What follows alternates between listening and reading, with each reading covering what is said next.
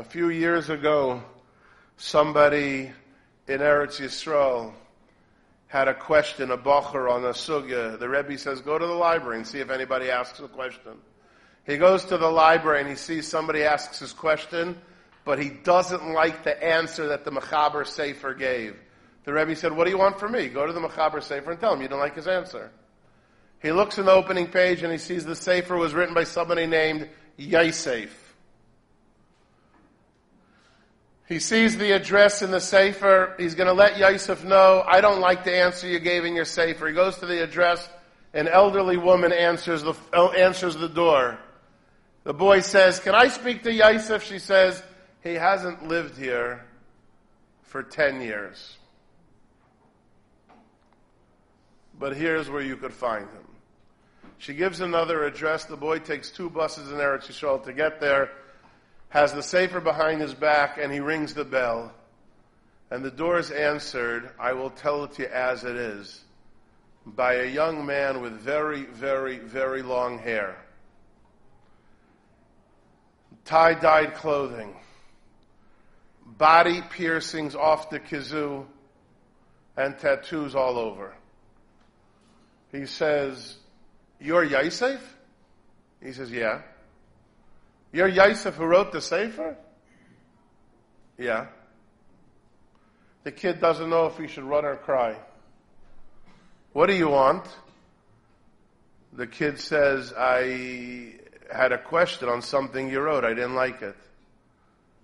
Yosef goes and puts on a yarmulke.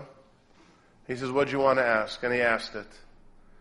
No sooner was the question out of his mouth that Yosef becomes the lion that he was, the Ari, the lion like 15 years ago, and he starts defending his answer, and defending it, and fencing, and fighting and learning, and fighting and learning, and fighting and learning, like it was his life.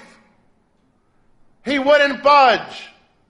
He was fire about his answer in the Sefer. He then explained to the boy what happened to him and why he looks the way he does now. And then he turns to the boy and says, tell me something. You have my safer? He says, yeah. He says, I don't have a copy. Could I have it? And the kid gives Yosef his safer. Yosef goes back to Yeshiva the next day and tells the Rebbe what happened. The Rebbe says, the woman, it's obviously his mother. Call her and tell her what happened that you met her son. He goes to a payphone, believe it or not, there used to be such a thing, and very soon it'll be popular again. And he dials the phone and the woman answers and he starts to say, I'm the one who was by you a few days ago, and she says, stop, don't talk. I don't know who you are. But that boy that you went to after me is my son Yosef.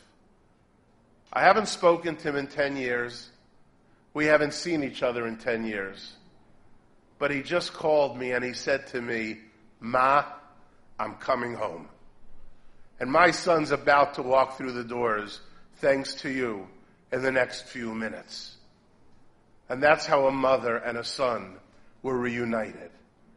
Because when you light up somebody's night, and you spend time talking, and you show them that you care and you love them genuinely, when there's no room for pessimism or negativity, when you show someone that Torah bounces off the walls, then Yosef came home to his mother.